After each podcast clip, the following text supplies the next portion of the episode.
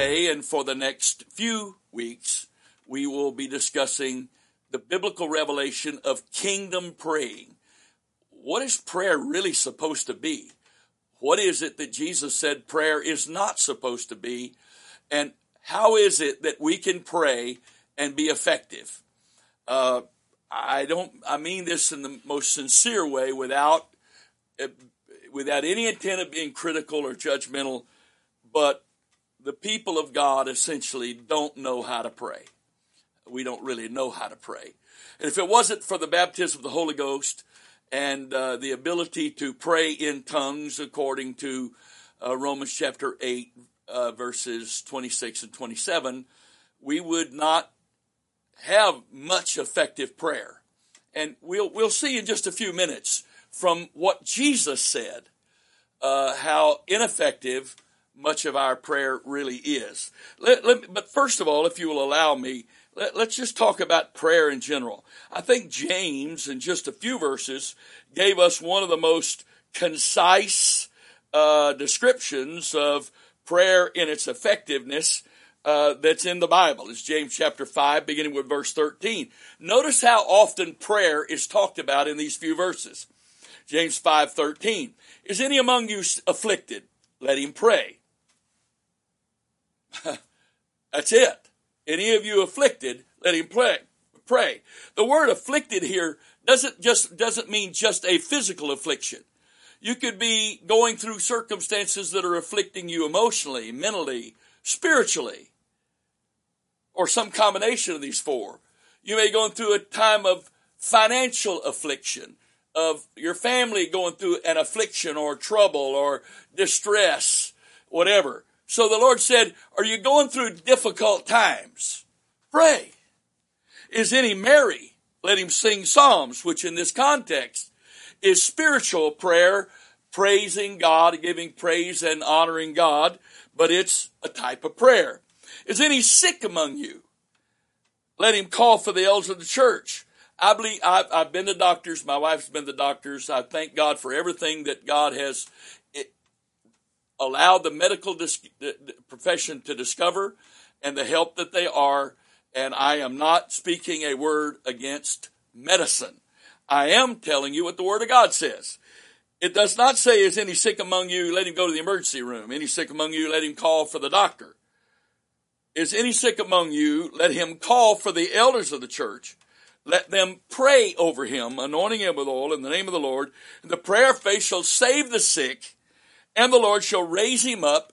And if he have committed sins, they shall be forgiven him. So here's a sick person having someone come and pray for them. And obviously this person is now praying in cooperation with and simultaneously with those that are praying for him, because the prayer of faith is going to save the sick, and the Lord will raise him up, and if he have committed sins, they shall be forgiven him. Well, you can't be forgiven sins if you don't pray, confess, and repent. So he had to pray. So he wasn't just passively being prayed for, he was participating in prayer. And then here's another one. Confess your faults one to another and go gossip about them. I'm being facetious. Obviously, it doesn't say that. It says, confess your faults one to another and pray one for another. So if you're going through trouble, you pray. If you're happy, you're supposed to pray, sing songs of prayer and praise. If you're sick, you're supposed to have enough faith to have the elders of the church pray for you.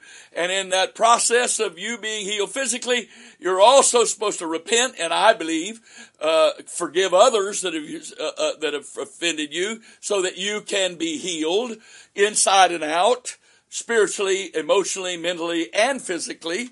And then it says the prayer of faith will save the sick, Lord's raise him up. And then here's this one. We confess our faults one to another. We're not unloading on somebody. We are truly, genuinely asking someone to pray with us, for us.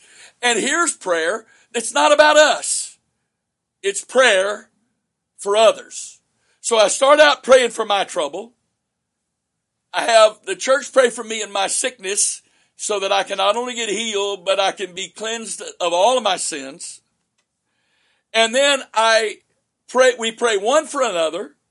And James says this is verse 16, the effectual fervent prayer of a righteous man availeth much. It accomplishes much. In other words, biblical prayer works. But notice the progression here. It's a progression. We're supposed to start out praying for ourselves when we come to God and we begin to grow in God. And then we gradually learn to move away from praying for ourselves to then praying for others. And then finally, we get this example, verse 17. Elias, which is Elijah, was a man subject to like passions as we are. In other words, he was just as much human as we are. Wasn't Superman, wasn't super saint. He was a human being called of God. And we're all human beings called of God. We have something he didn't. We've been made partaker of the divine natures by exceeding great and precious promises. We've been filled with his spirit. Elijah had the spirit of God on him as a prophet of God. We've got the spirit in us. That's why Jesus said that John the Baptist was the greatest prophet born of woman. However, whoever's least in the kingdom of God is greater than John the Baptist. Well, what is it talking about? The scripture says, Jesus said, the kingdom of God is within you.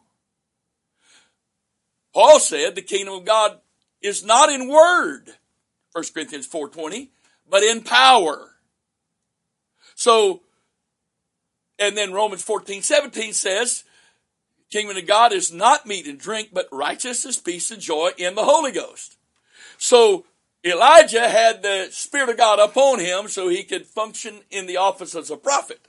But every person that's been baptized in Jesus' name and filled with the Holy Ghost is a part of the kingdom of God because the kingdom of God is within us. Why? Well, according to most folks, it's just to save us. That's the only purpose of it, just to save us. Just for me. Just here to help me. Just here to save me. Just here to fix my life. Just here to undo all that. Really? Really? Really? John the Baptist came preaching the kingdom of God. Jesus in his ministry preached the kingdom of God. On the day of his ascension in Acts chapter 1, before his ascension, he talked to them again, reminding them of the things pertaining to the kingdom of God. The apostles preached the kingdom of God. The last verse of the book of Acts, Paul was speaking, continued in this house and preached and taught of the things of the kingdom of God. And that's just to save me individually. That's all that's for. There's no other purpose of the kingdom of God on earth, but to save me. And of course, when you're born again, we are born again into the kingdom of God. John chapter 3, verse 3 and John chapter 3, verse 5. We're born again into the kingdom. In other words, the kingdom is what God has planned and purposed to do in the earth, which is a whole lot more than just saving me. So if I'm participating with the kingdom of God, then I can and will do that. But listen to this man who is just like me. Elijah was a man subject to like passions. This is James chapter 5, verse 17. As we are, and he prayed earnestly that it might not rain, and it rained not on earth by the space of 3 years and 6 months.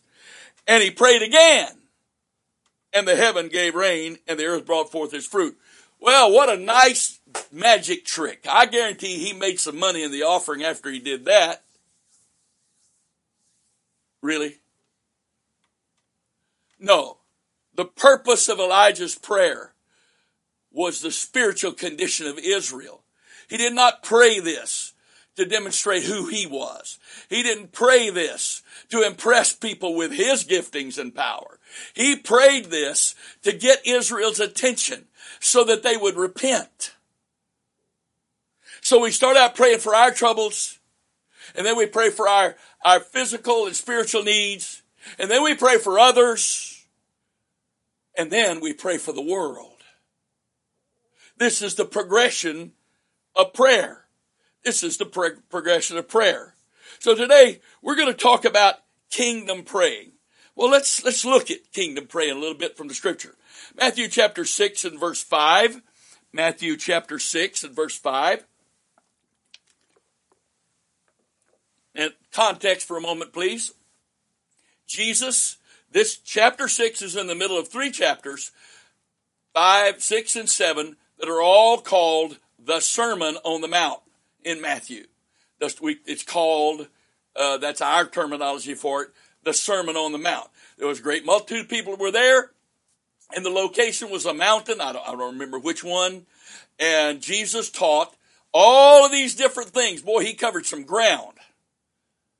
His lesson that day would have failed their hermeneutics and homiletics test in every Bible college and seminary in the world, because he covered some ground. And here in the middle of this, to this crowd, he gave directions on how to pray, and he talked about prayer. Matthew chapter 6 verse 5, and when thou prayest, notice he didn't say if you pray. Because it is assumed that if I am a born-again child of God, I will pray. If I do not pray, then I am disavowing that I'm a born-again child of God. That's pretty brutal, brother, right? Really? That's brutal? Or is that just frank and honest? Is that just saying what the truth is, should be said? If I habitually do not pray, I have disavowed that I'm a born-again child of God. Oh, we have another term for that. Backslidden. Oh, but I go to church. I worship God. I give my money. Really? Really? So you're a religious person. You just don't know anything about Jesus. No. In most cases, the reason the people of God don't pray is we don't really know how to pray. We don't really know how to pray. Because if we believed in prayer and believe prayer works, nothing could keep us from praying. Nothing. Nobody. No circumstance. No situation. No schedule of the day. No priority. No activity. No emergency would keep us from praying if we believed that prayer works. We believed that prayer was truly the first and foremost expression of the ministry of the kingdom of God. So Jesus said, when you pray, you shall not be as the hypocrites are, for they love to pray standing in the synagogues, in the corners of the streets, that they may be seen of men. Verily I say unto you, they have their reward. Now let me say to you, it says, but thou, when thou prayest, enter into thy closet, and when thou shut thy door, pray to thy Father which is in secret, and thy Father which is seen in secret shall reward thee openly. This isn't talking about corporate prayer meetings. Now I know I've been in some too, where there's people, boy, they want everybody to hear them pray. And they want everybody to know that they're spiritual and they pray. I know there's some like that. But the exception doesn't do away with the rule. And the principle is that where two or three are gathered together in my name, I'll be in the midst. And if any two of you agree on earth as touching anything, you'll have it of my Father which is in heaven. And if we are the body of Christ, then we're also the bride of Christ. And individually, we are sons of God. Collectively, we're the bride of Christ. And in every family that is not dysfunctional, the wife has more influence with the husband than the children do. And if the children have more influence with the wife or the husband than the mate does, that family is dysfunctional. And so when we come together, we're not sons of God when we come together. We're the bride of Christ, and so we pray corporately together. Jesus is not talking against corporate prayer here. In fact, in a moment, I'm going to read where he said, Our Father. When he's teaching us to pray Our Father, he expected me just to pray this by myself, he would have taught me to pray my Father. So the very word hour to start the prayer indicates that corporate prayer is valid. So let me move on. Verse 7.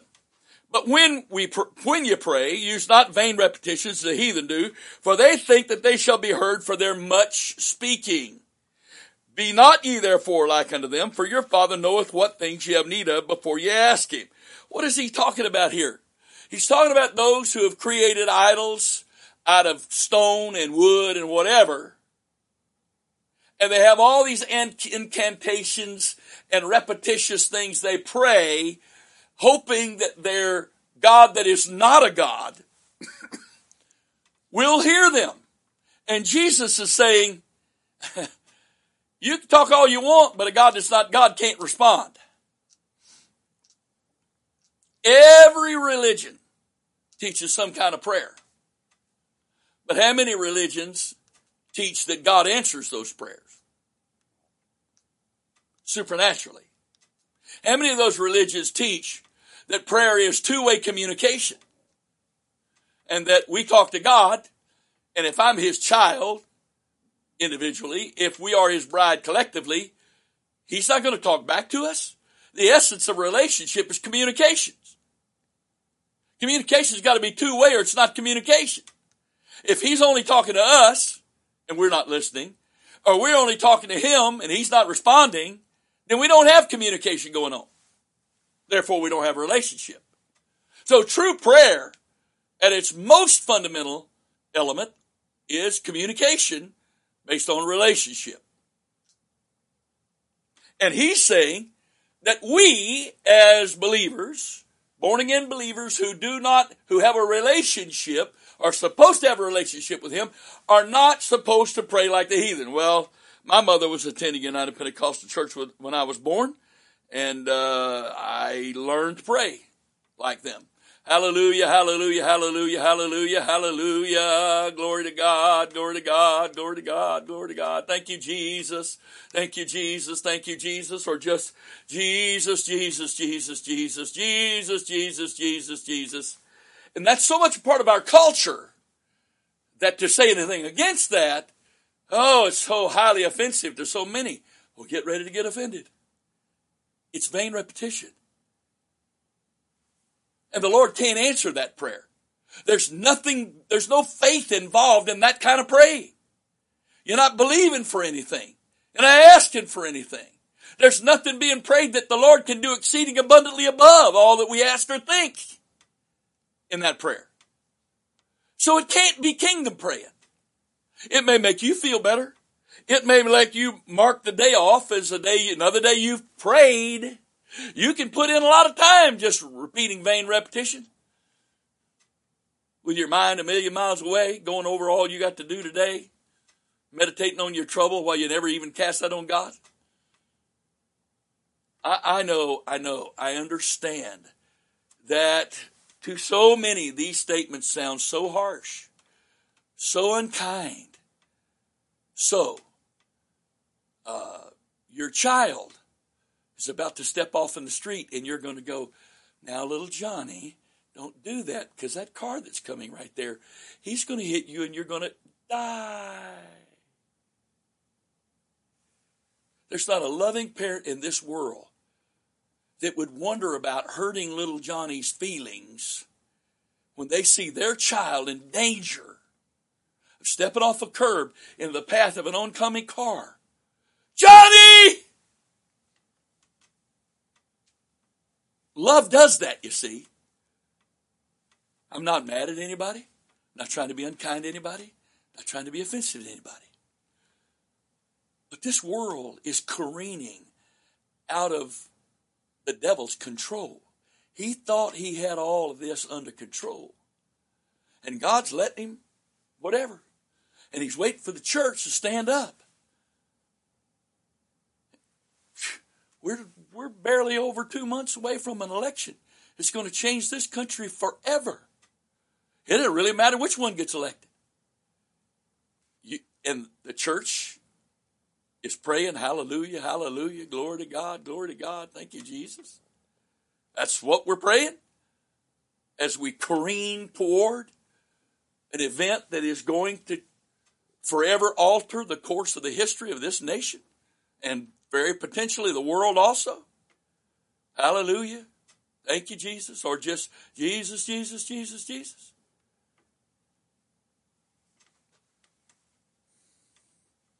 So Jesus said, you don't pray in public to gain accolades from people because you pray. You don't pray vain repetition. He said, what you do is, after this manner, therefore, pray ye. Now, if you'll allow me to scroll for just a minute, I wasn't sure I was going to talk about this right now, but I am. In Matthew chapter 6, verse 9, the verb pray or to pray is in the Greek tense that's called present imperative active. I know. I'm not a Greek scholar either. I can just read what Greek scholars say. I'm not a Greek scholar, but I read what the Greek scholars say. And this is what they say, that the verb tense, present imperative active, means in the active voice, it indicates a command to do something in the future, which involves continuous or repeated action, or when it is negated, a command to stop doing something. And the active voice represents the action as being accomplished by the subject of the verb. And the subject of the verb here is King James English, ye, Y-E. In our English, you. After this manner, pray you. This is a command, folks. But we don't find very many people that pray this, because we don't understand why we should pray like this. And I don't want to get too into this right now, because I want to come back to it in detail later, whether in this briefing or in the next one or the one after that. This is part one of kingdom praying. I am not going to hurry through this. It is too important. It is too life-changing. It's too critical to what God wants to do through the church to hurry through it. So I pray that you would have the hunger and the patience to listen to this and to listen to parts 2, parts 3, or whatever other parts are necessary to cover this subject in the way the Lord wants it covered. And then there will be other things we'll talk about in the remaining briefings before the actual first day of call to war. So listen to what else Jesus said here. After this manner pray ye, therefore pray ye, our Father which art in heaven, hallowed be thy name, thy kingdom come, thy will be done on earth as it is in heaven. Give us this day our daily bread.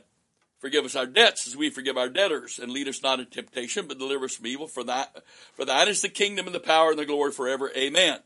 For if ye forgive men their trespasses, your heavenly Father will also forgive you. But if ye will not forgive men their trespasses, neither will your Father forgive your trespasses. And then skipping down to verse 19 for time's sake, lay not up for yourselves treasures upon earth, where moth and rust doth corrupt, where thieves break through and steal, but lay up for yourselves treasures in heaven, where neither moth nor rust doth corrupt, and where thieves do not break through nor steal. For where your treasure is, there will your heart be also. The light of the body is the eye. If therefore thine eye be single, thine whole body shall be full of light.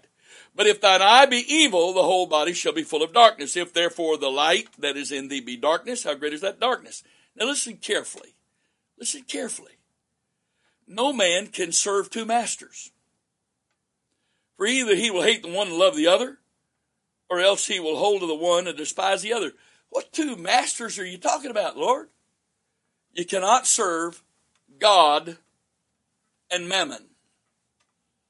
Well, we have some idea of who God is, but who is this other God called Mammon? Everything that has to do with this natural world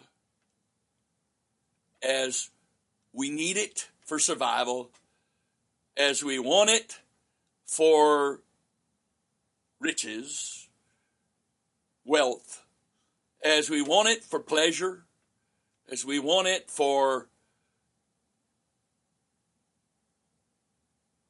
entertainment. Just a side note here.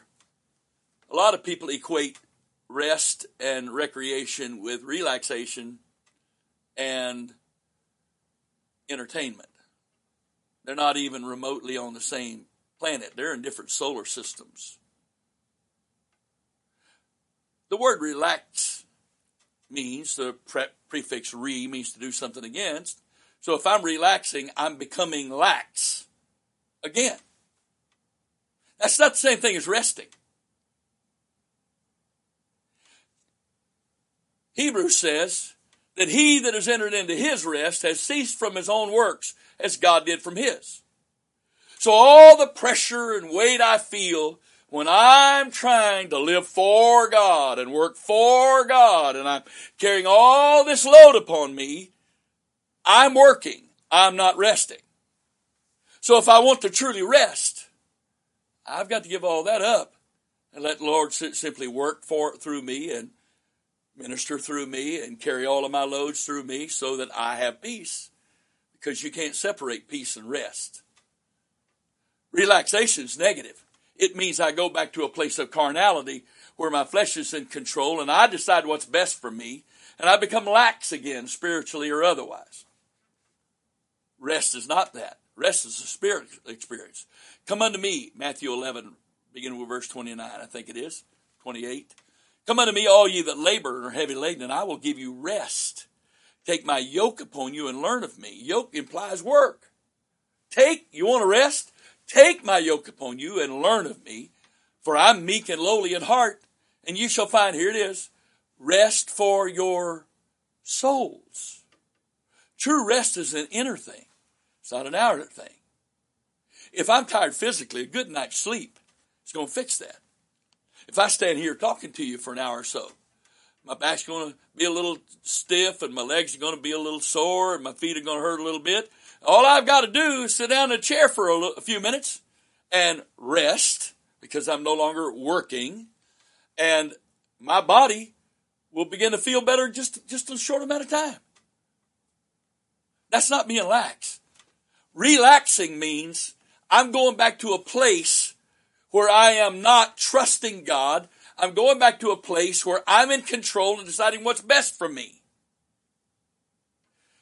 Look at all I've done for God. Look at all the prayer I've done, all the work I've done for God. Look at all I've done for God. I deserve to relax.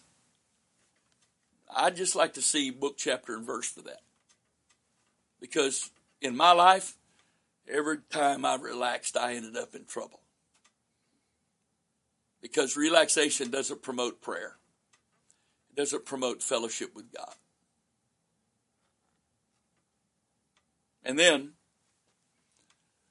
there's a big difference between recreation, which of course comes from recreation. So, true recreation, which normally involves some kind of physical activity, which profits a little. It can't be our main thing we do. It can't be who we are. Our physical activities of recreation cannot define who we are. I'm a Christian. I'm not a golfer. I'm not a hunter. I'm not a fisherman. I'm not a runner. I'm not a weightlifter, etc., etc., etc., etc. I'm a Christian. I'm a born-again child of God. I'm not any of those things. I may do those things as the Lord permits, but I'm not those things. When He gives me permission to do that, and I enjoy doing some of those things, when He gives permission to do that, it is recreative, because it allows a positive shift inside of me, away from my normal schedule, my normal pressures. It gives me an opportunity to experience recreation. So obviously, it's not something I could or should be doing as the main focus of my day and of my life. But it's good. It's a proven fact that sedentary people are not healthy, and they also are people who have more stress than most people. So what do? Well, if you're like me, if you're under stress, you eat. Now some people, they get under stress, they can't eat. I don't know if that's a good thing or not. There have been times in my life I wished I was like that, because not me. Because before I learned all this, when I got under stress, I want chocolate. If I can't get chocolate, I want something sweet. Something sweet. Because I found comfort in food rather than in God. That's what I did. Now, huge difference between recreation and entertainment.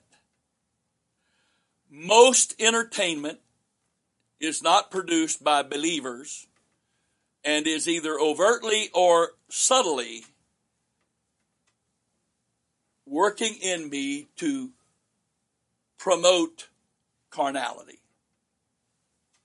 Is entertainment in and of itself evil? Not some of it. But when I give myself to it and become addicted to it, where I don't pray, I'm going to watch TV or do Facebook or surf the net and not pray. Now I've given over to entertainment. And the sad thing is, there's a lot of people that will go to church tomorrow, and they'll believe they're okay. They've spent all week long, every moment they could, entertaining themselves. Some video game, virtually, vicariously involved in all kind of stuff. And with no prayer. And they're going to walk in the building, and they're not even going to repent. They're just going to go in and start worshiping without repentance. With no repentance. It's one thing, not that it's okay, but it's one thing if you go in and acknowledge, oh, Lord, I have given myself over to the flesh all week. This is wrong. Please forgive me. And then you worship. You go in and worship, and you don't even acknowledge that the way you've lived your life all week.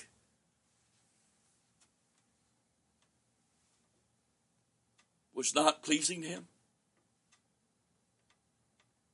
And so, Jesus said you can't serve God and mammon. And the easy way to determine whether or not you're serving this world is go without whatever thing is your favorite thing for a week, 2 weeks. If it doesn't bother you at all, you don't even miss it, then you're not serving it. But if your mind is constantly dwelling on what am I missing on Facebook, or what tweets am I missing, or what new video on YouTube am I missing and that's going viral, and my show and its episode this week I missed. God have mercy. God have mercy. Or the ball game. If I can't put it aside, then I don't have power over it. It's got power over me. That means I'm serving it. So Jesus said, you can't serve God and mammon. Well, what's the outcome here? If I'm not really serving God, I think I am, but I'm not. I'm really serving mammon. It's going to affect the way I pray. And listen to what Jesus said about that. Therefore, I say unto you, take no thought for your life, what you shall eat or what you shall drink, nor yet for your body what you shall put on. Is not the life more than meat and the body more than raiment? In other words, when you're serving mammon, boy, you fret all this stuff. And that's what your prayer's about. Lord, I need this, and give me this, and this is due, and I've got to fix this, and I go run up a big credit card bill and then begin to plead with God to pay my bills. When it was my service of the God mammon that ran up the bill in the first place.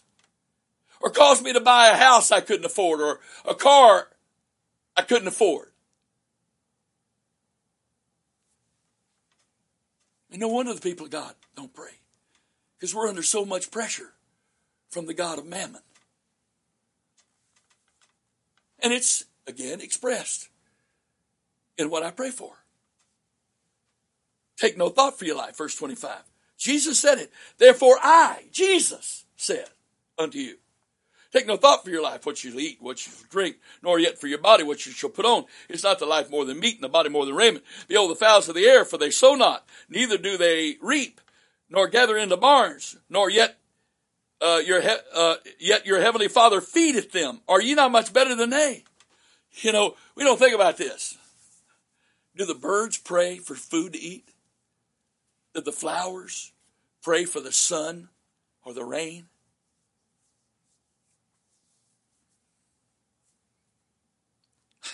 It gets cold. I enjoy living in Maryland. We have four very distinct seasons. We have days that are very hot. And to walk in out of a hot day in July or August, which is usually the worst, and go into air conditioning, whew, what a relief. But all those animals are still outside in that heat and humidity. Who takes care of them? Or January, February, during one of those cold snaps, or maybe an ice storm or a snowstorm, and hopefully the power hadn't gone out. We're able to sit there and look at our window and watch it snow and be warm from our heater. All those animals are outside in that snow. Who takes care of them? Why aren't there hundreds and thousands of carcasses of animals dead on the ground in July and August from heat exhaustion, or dead on the ground come spring? We find their bodies because they froze to death. It was so cold. Why? Who takes care of them? And he said, aren't you better than them? They weren't made in the image of God. I am. You are. If we can't trust him for this, it's because two things. First of all, we don't have a relationship with him that where we have learned we can trust God. We're his children. He loves us. Second of all, whether we acknowledge it or not, we're serving the God of mammon. And he's driving us more. And then we can't pay the bill. Then we live under stress and pressure. And then that's what we pray about all the time. Verse 27, which of you by taking thought can add 1 cubit unto his stature? Or in our day of time, which of you by taking thought, just by taking thought, worrying about it, can lose 6 inches off your waistline? No, you want to lose weight, you got to do something about it. You want to trust God, you got to do something about it. Verse 28, and why take ye thought for raiment? Consider the lilies of the field, how they grow. They toil not, neither do they spin. Yet I say unto you that even Solomon in all of his glory was not arrayed like one of these. Wherefore, if God so clothe the grass of the field, which today is and tomorrow is cast in the oven, shall he not much more clothe you, O ye of little faith? Now, the Lord has mercy on people with little faith. He accused even his own apostles of having little faith at times. He had mercy on them. He will have mercy on you with little faith, but he won't use you. He can't use you. He can't do great things for his kingdom through people with little faith, because it's little faith in him. It's minimal amount of trust in him. He said, except you be converted and become his little children, you can't enter the kingdom of God. What does that mean? Well, you tell a 16-year-old you're going to do something, they'll cut their eyes at you like, maybe you will, maybe you won't. You tell a 2-year-old, a 4-year-old, oh, don't ever promise a 4-year-old you're going to do something. You will hear it. You will hear it over and over again. Why? Because they believe you meant what you said and you're going to do what you said. Except you become as a little child, you can't enter the kingdom of God. Oh, ye little faith. Verse 31, listen. Therefore take no thought, saying, what shall we eat? Or what shall we drink? Or wherewithal shall we be clothed? For after all these things do the Gentiles seek after. Gentiles are fatherless people, spiritually. And fatherless people have to take care of themselves. Those that have a heavenly Father have learned they can trust him if they fellowship with him, live in obedience to his word. They can trust him regardless of the circumstances. They can trust him.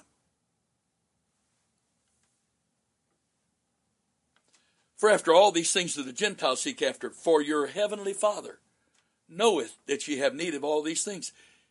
Didn't he just say that 3 times here? Let's see. Didn't he? Oh, yeah, he said that. He said that in verse 8. Be not ye therefore like unto them, the heathen, who use vain repetitions, for your Father knoweth what ye have need of before ye ask him. And then he said in verse 32, for after all these things do the Gentiles seek after, for your heavenly Father knoweth that ye have need of all these things. Well, if he knows I need all this stuff, then why don't I have it? That is really a good question. Why don't you have it?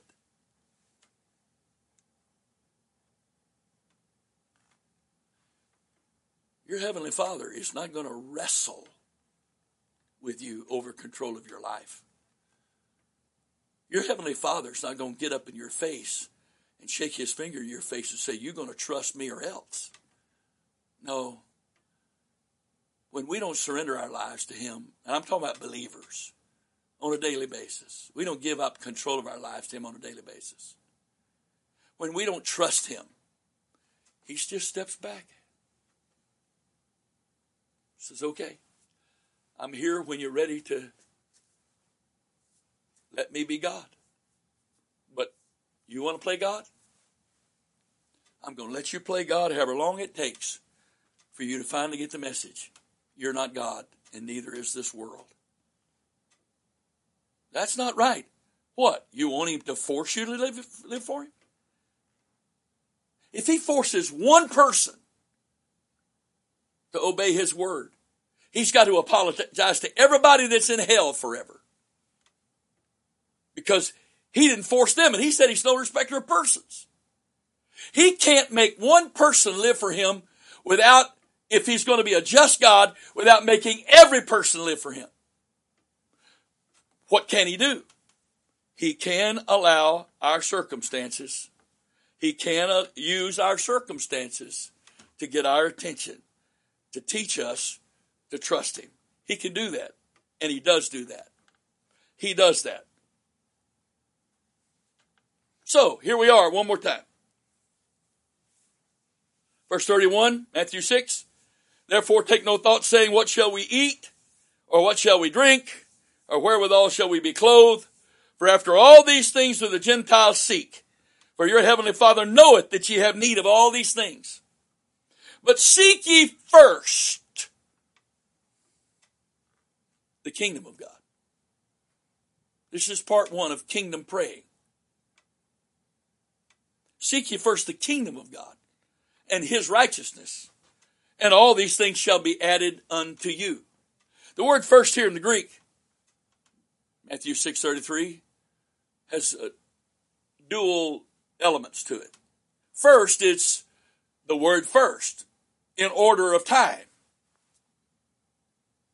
If you work all night and you get up at noon, then you seek God first in your day, which would be when you get up at noon.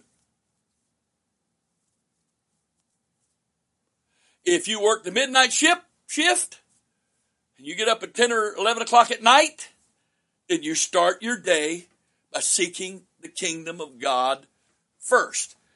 The word seek here means to pursue.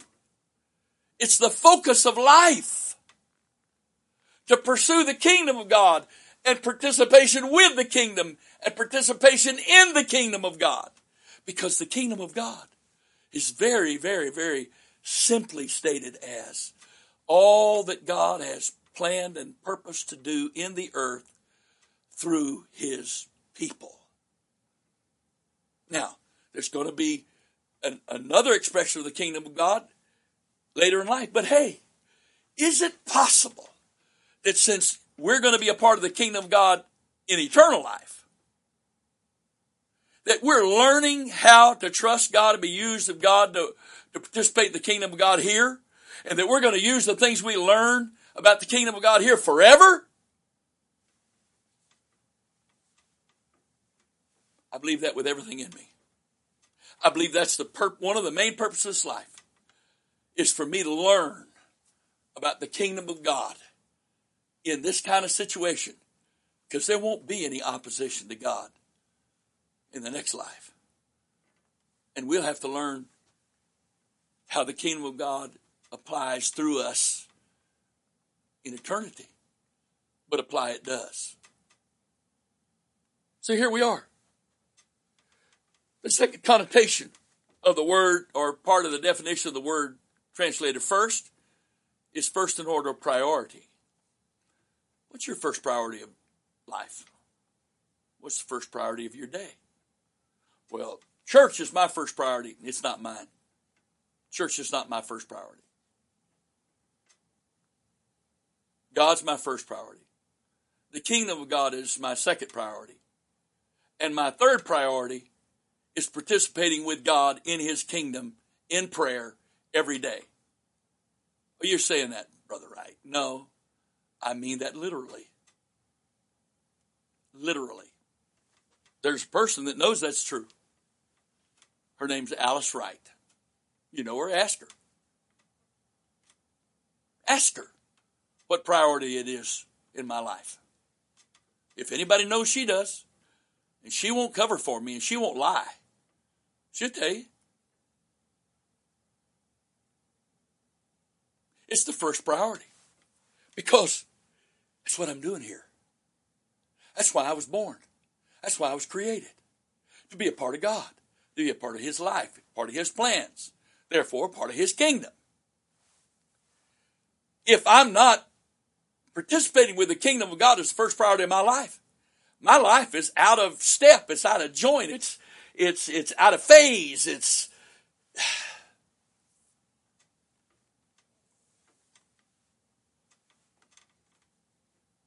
out of tune with God.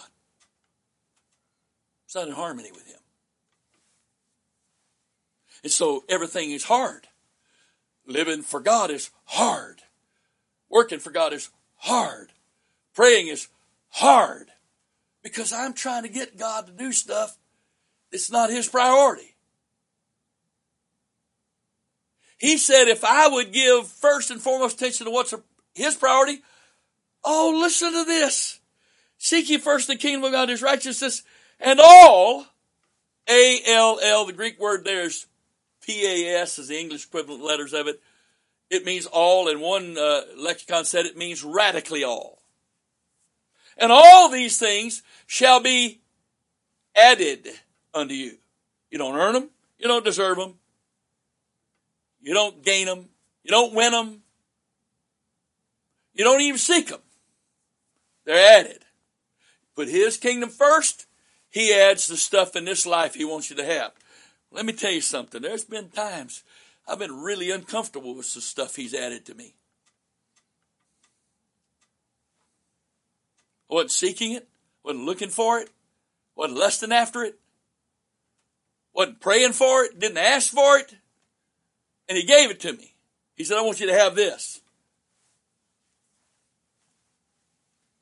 You know what?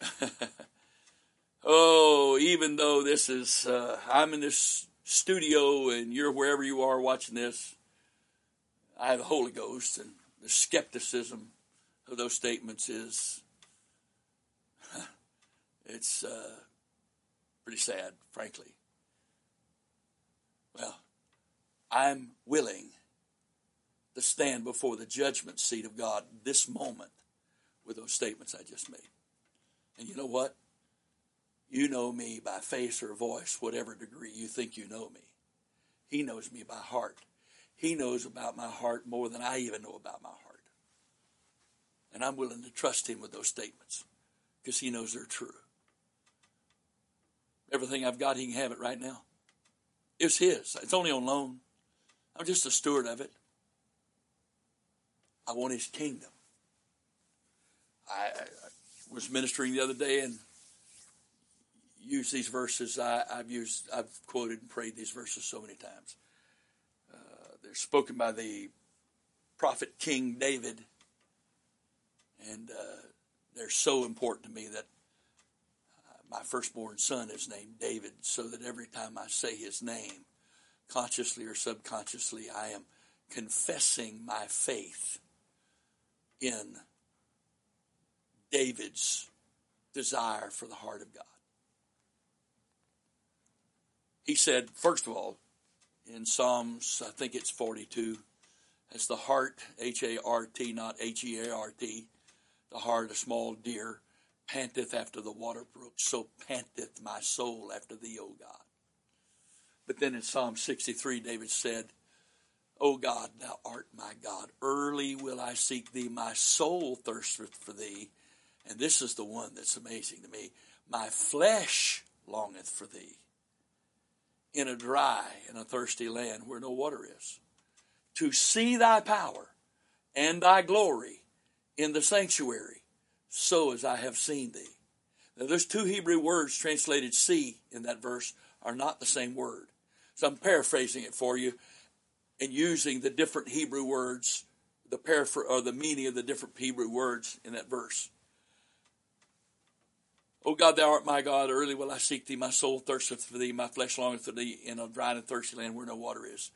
To see with my eyes in manifestation in the earth what I have seen of you in my spirit, with my spiritual eye, as I've spent time with you in your sanctuary. That's what I want. I want to be a part of his kingdom. I want to be a part of his kingdom. Let's go on for a moment. There is a passage that is not really a parallel passage. We consider it parallel because this is the other place where what has been called the Lord's Prayer is recorded in the Scripture. The Lord's Prayer is John 17. That was the Lord praying. Both of these places, he was teaching prayer. In Matthew chapter 6, verses 9 through 13, he was teaching prayer in principle to a mixed multitude of people. Some who were followers, some who were inquisitors, seekers, some who were skeptics. And so he talked about the negative side of prayer. Don't pray this way, don't pray this way, you don't need to pray about this, whatever. In fact, the focus needs to be kingdom. Seek ye first the kingdom of God, and earlier he taught us how to pray for the kingdom. After this manner, pray ye. I command you to pray this. Start now and keep on doing it. This. After this manner, pray ye. Our Father, which art in heaven, etc., etc. So he was teaching a mixed multitude how to pray at his initiation in Matthew chapter 6. In Luke 11, boy, this is really powerful here. Luke 11 verse 1 says, and it came to pass that Jesus was praying in a certain place. When he ceased, one of his disciples said unto him, Lord, teach us to pray as John also taught his disciples to pray. And they had to have heard him pray on occasions. At this point, I don't know how many occasions. I know there were times he prayed by himself, but there are other times where he obviously prayed in their presence. And something about his prayer was so powerful and vibrant and alive and effective and moving. They said, Lord, teach us to pray. And in my opinion, they were saying, Lord, teach us to pray like you pray. And he said unto them, when you pray, not if you pray, when you pray, say, Our Father, which art in heaven, hallowed be thy name. Thy kingdom come, thy will be done as in heaven, so in earth. Give us this day our daily bread, and forgive us our sins, for we also forgive everyone that is indebted to us, and lead us not into temptation, but deliver us from evil. Notice, the two aren't exactly the same. Well, that's inconsistent. That's contradiction. No, it's not. Because what he did by that, the version that he gave to the mixed multitude and the version that he gave to his disciples in teaching them how to pray and what to pray, excuse me, he was simply demonstrating this. He wasn't saying, repeat these words. Because if there's a certain prayer we're supposed to pray by repeating it, Doesn't that become vain repetition? And shouldn't it be exactly word for word the same if I'm supposed to repeat a certain prayer? No. He was teaching the principles of prayer. And they're just a little bit different. So you can know that it's the principle of each one of these elements that's important. And not the exact verbiage of how to pray for that. Because it varies every day. When you pray what he's commanded us to pray, and you let the Spirit pray through you, and be the flow that comes so you can pray this, it will be somewhat different every day. Some days it'll be a lot longer than other days. Some days there's all kind of different details you'll cover that you don't cover other days. It's not vain repetition because you're not repeating. You're praying the things he said was important for us to pray for. But he doesn't stop there. Next verse. Verse 5, he said unto them, which of you shall have a friend and shall go unto him at midnight and say unto him, friend, lend me 3 loaves. For a friend of mine in his journey has come to me, and I have nothing to set before him. And he from within shall answer and say, trouble me not, the door is now shut, and my children are in bed with me. I cannot rise and give thee. I usually try to explain here that they weren't all in one big king-size bed.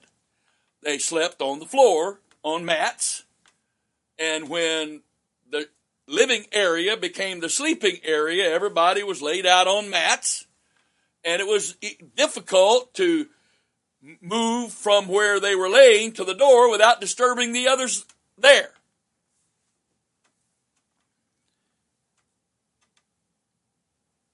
Verse 8 says, and I say unto you, though he will not rise and give him, because he is his friend, yet because of his importunity, he will rise and give him as many as he needeth.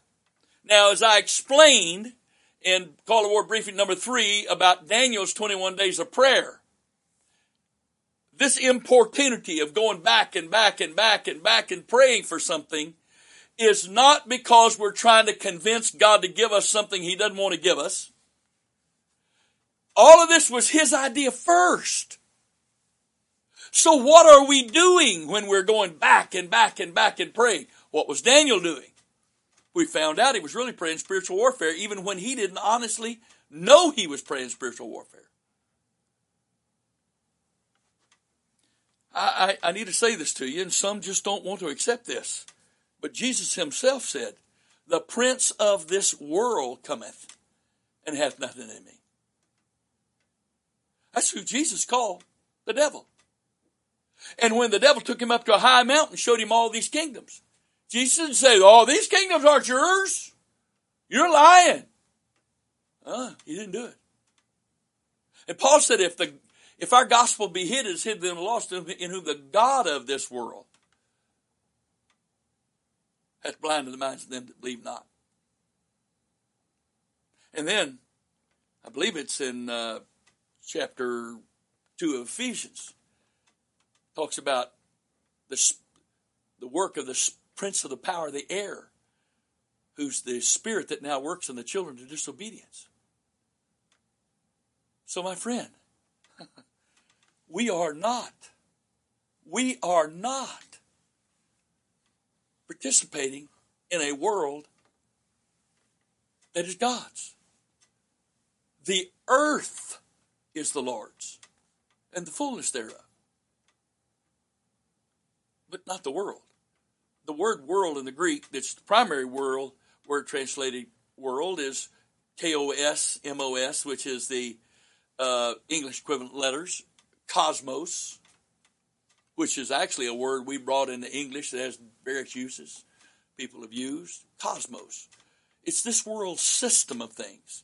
And Satan is the god of the cosmos. This world system. The spiritual power that's behind culture and society and all things that are not of God. And when you were born again of water and the Spirit, you're no longer part of that system. And you can't, Jesus talked about, he prayed for us. Those you gave me, they're in the world, but they're not of the world. The boat's in the water, but it's not supposed to become of the water. So he saved us. We're in the water. But we don't want water in our boat. We're in the world, but we don't want world in our lives. We're in a different, we're under a different kingdom. There's the kingdom of this world, the kingdom of darkness, the kingdom of the devil. I'm not talking about governments. I'm talking about in the spirit world. And then there's the kingdom of God. And you're in one or the other. You can't be in both. You're serving one or the other. You can't serve both. You're participating with one or the other, but you're not participating with both. It's impossible.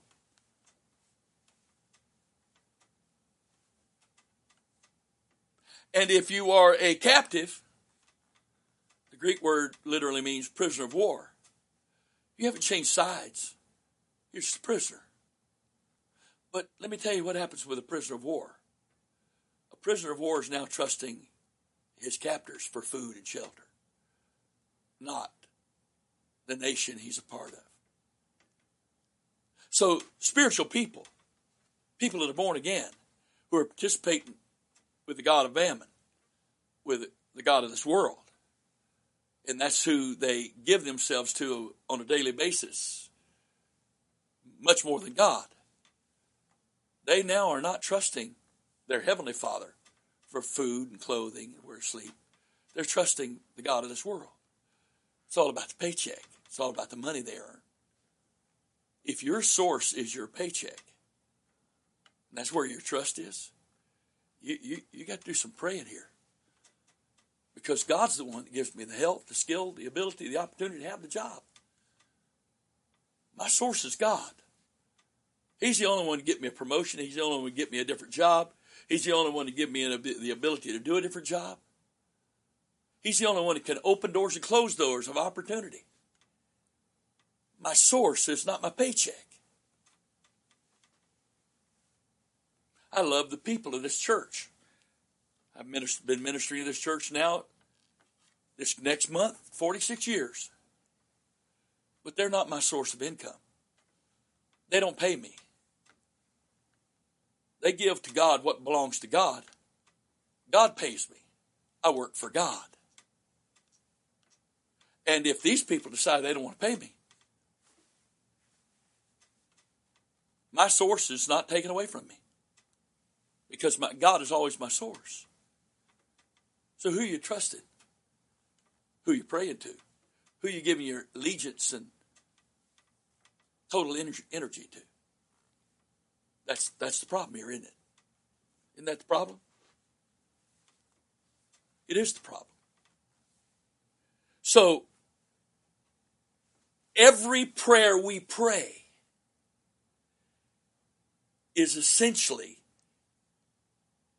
conflict in the supernatural. Can God give it to us without anything? Of course he can. Well, why doesn't he? How else are we going to grow? Faith can't grow unless it's used. I'm not going to use faith unless I need to. Weightlifting. I can lift up this iPad all day and eventually it'll get heavy. It'll get heavy eventually. But let me tell you what, eventually, do that every day, I can't even break a sweat doing that. I got to do something heavier and heavier. If I want to build strength, I have to progressively move to heavier loads. If I want to build faith, God's not going to give me faith greater than I need it. I can't wear faith like shoulder boards of an officer in the military. Or medals on a chest. Oh, look, I got faith. He gives faith to those that need faith. And let me tell you something. I want my faith to grow so that I can trust him for my personal stuff, but so that he can have plenty of faith to use to affect this world. And if that means I got to pray for something over and over and over again, like this person or the widow approaching the unjust judge, God would use an unjust judge and a widow to teach faith? He said, When the Son of Man comes, will he find faith on the earth? And he uses the example of the widow and the unjust judge. But see, you know, we want everything to happen just like this. We got microwaves and instant potatoes and instant this and that and the other and everything. DSL, boy, that was fast one day. 3G. I can remember how fast 3G was on my phone. And now I get really impatient with LTE.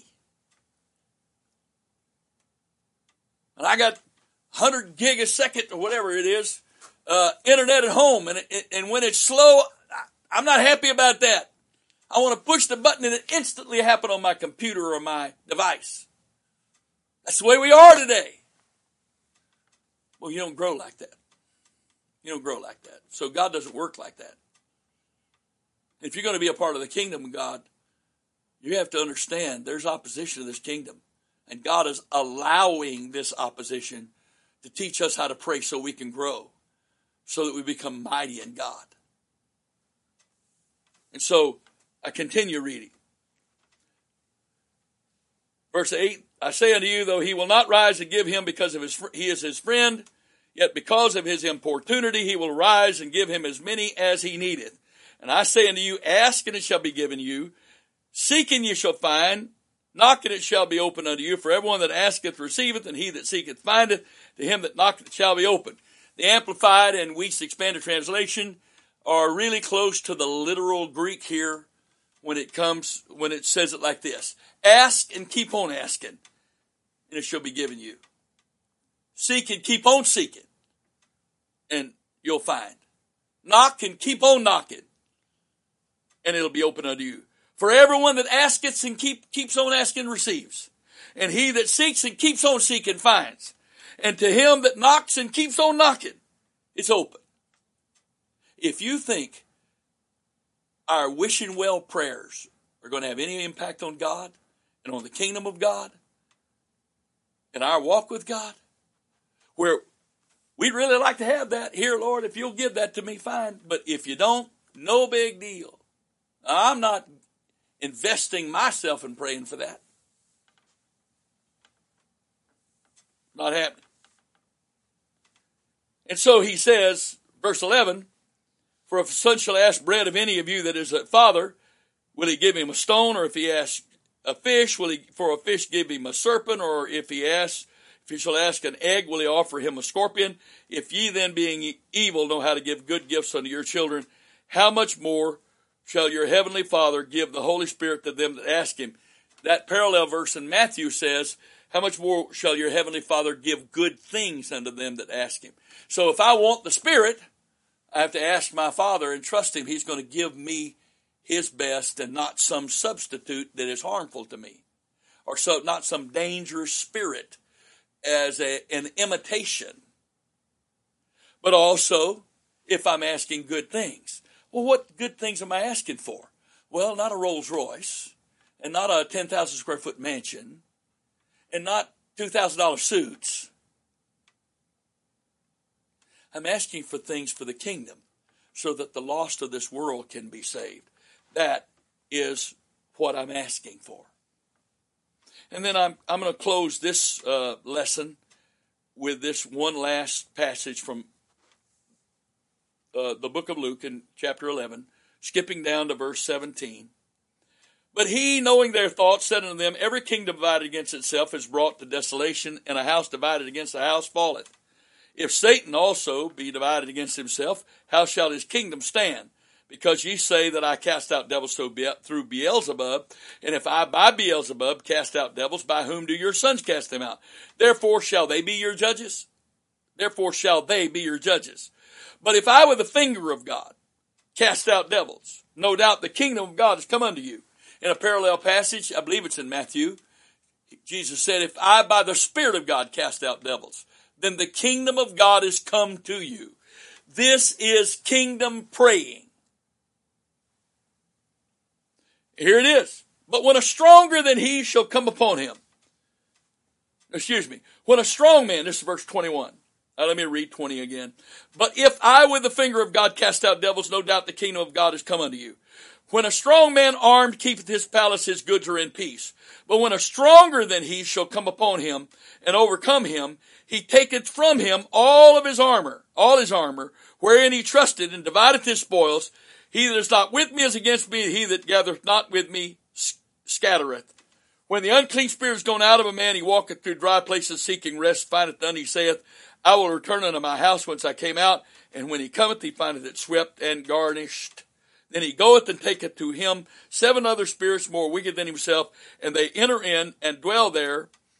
And the last state of that man is worse than the first.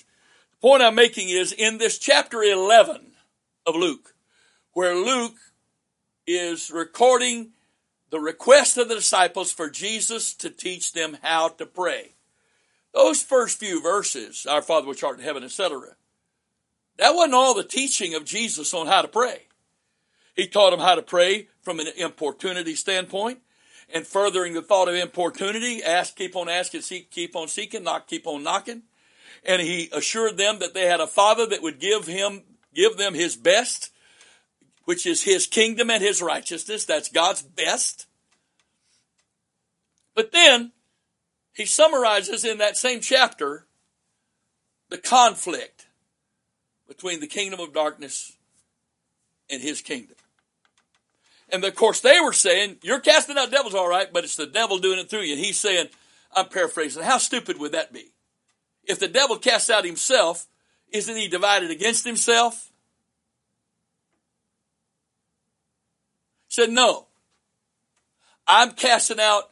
In Matthew, it's recorded, he said, if I by the Spirit of God cast out devils, then the kingdom of God has come unto you. But here's the way Luke records this occasion. I don't believe it was the same occasion. I believe Jesus taught these same principles in several different scenarios.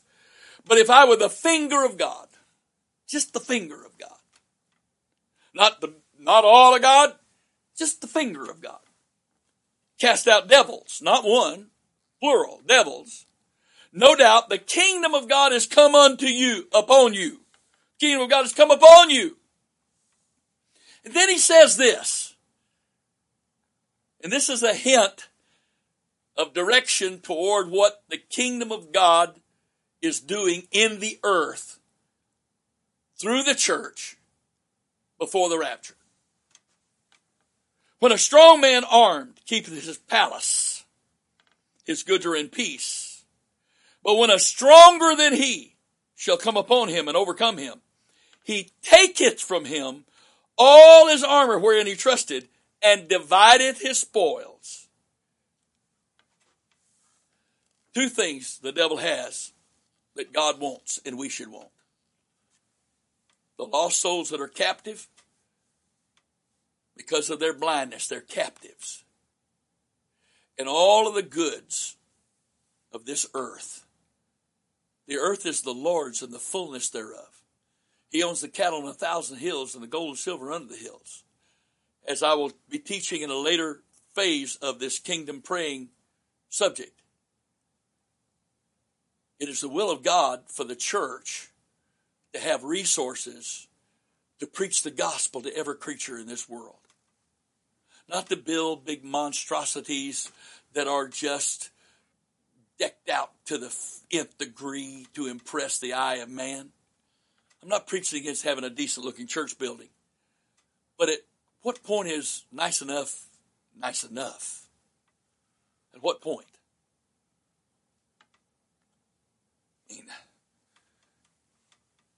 So the Lord wants to supply. It's his will to supply resources to the kingdom of God to preach the gospel to every creature. I was praying, have been praying for several months now. Lord, if you've commanded us to preach the gospel to every creature, then undoubtedly you've got a plan. Well, for that plan to be fulfilled, it's going to take men, material, and money.